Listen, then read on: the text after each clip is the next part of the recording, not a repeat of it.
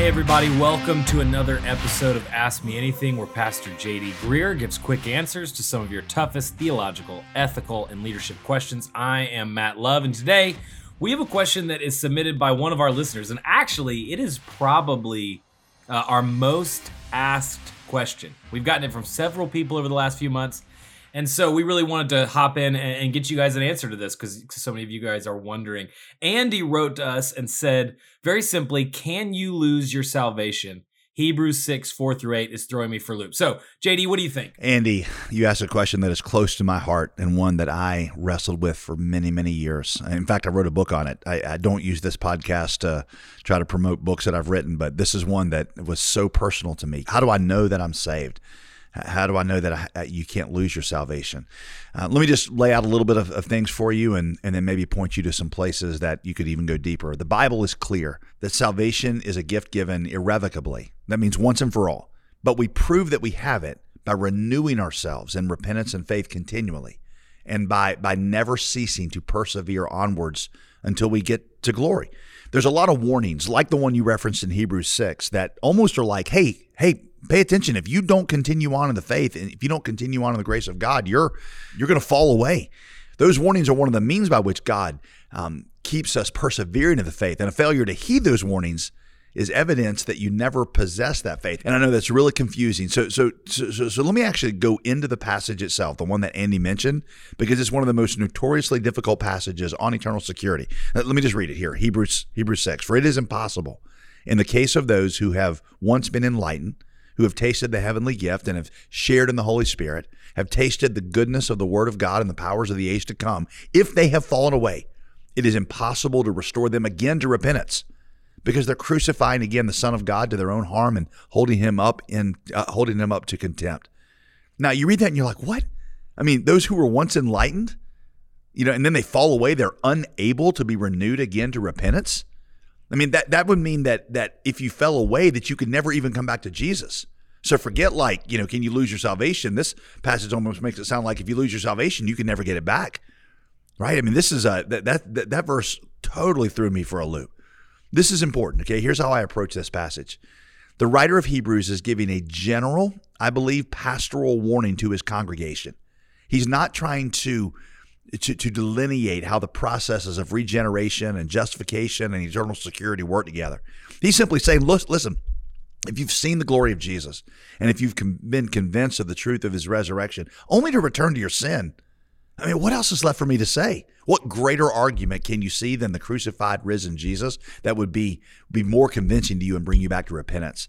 By the way, I also think he's referring to because the whole book of Hebrews is about the Jewish history. And he's saying, he's saying, look, the, the Jewish people, I mean, they they saw evidences of God's grace and his miracles. And then they saw the greatest ones of one of this, which was which was the death and resurrection of Jesus. If if they were once enlightened by all the Old Testament prophets and by all the writers of the Bible and all the great acts of God in history, and then they and then they they don't pay attention to that and they don't pay attention to the Jesus they point to, then then what else is there for God to do? God sent the ultimate proof in Christ who lived a perfect life and did all these miracles of healing and and and revealed the glory and the image and the love of God and then he he died on a cross and then he raised from the dead. If that doesn't doesn't scream the eternal God of the Old Testament, then if you fall away from that, how, what else can God do to bring you back to repentance? Again, that's a general statement He's not trying to untangle the specifics of regeneration and justification and, and eternal security.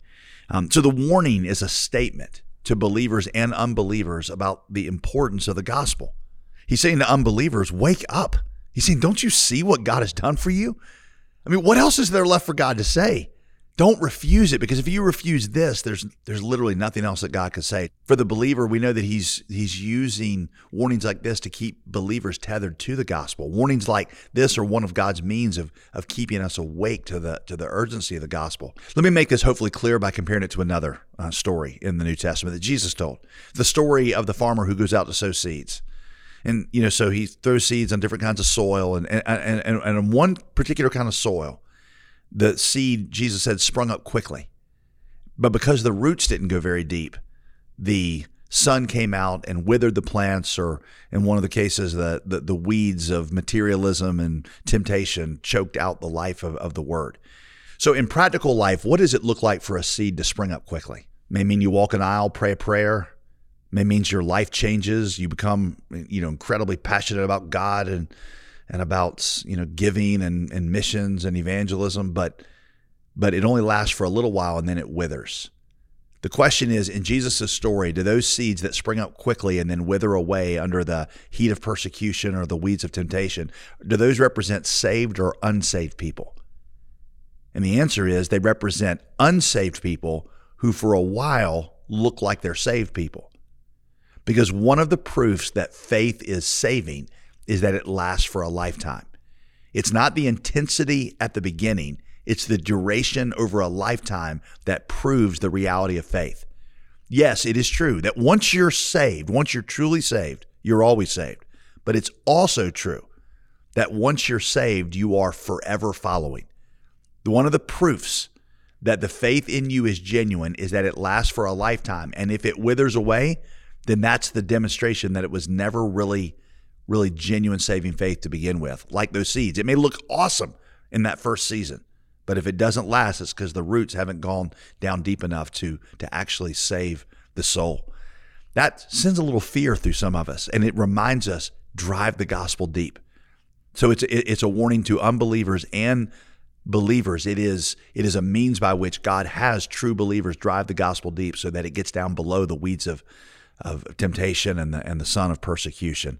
So again, I just want to say, yes, once saved, always saved but also once saved, forever following. And these kinds of warnings, like Hebrews 6, are one of the means by which God uses to drive the gospel deeper in our hearts so that um, so that we don't fall away. If we persevere to the end, that proves that we had the salvation that you could never lose.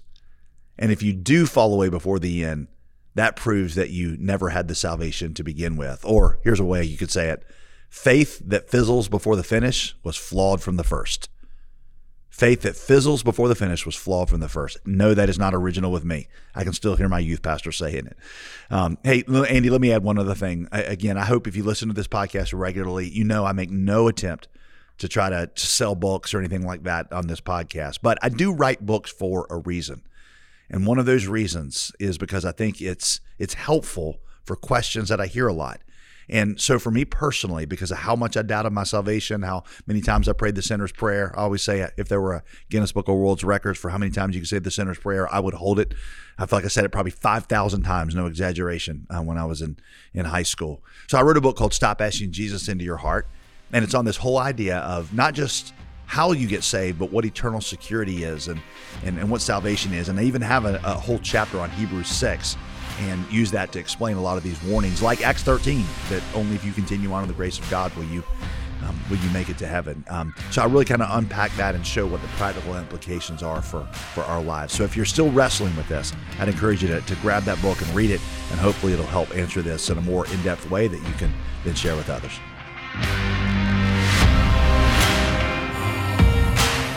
Well, thanks, JD. I hope Andy and others with the same question found some truth and hope in this answer today. And, and you can join us next week for a follow up episode to this question when Pastor JD answers more specifically about some of the warnings in the Bible about losing your salvation. So come back next week, and we will see you next time on Ask Me Anything.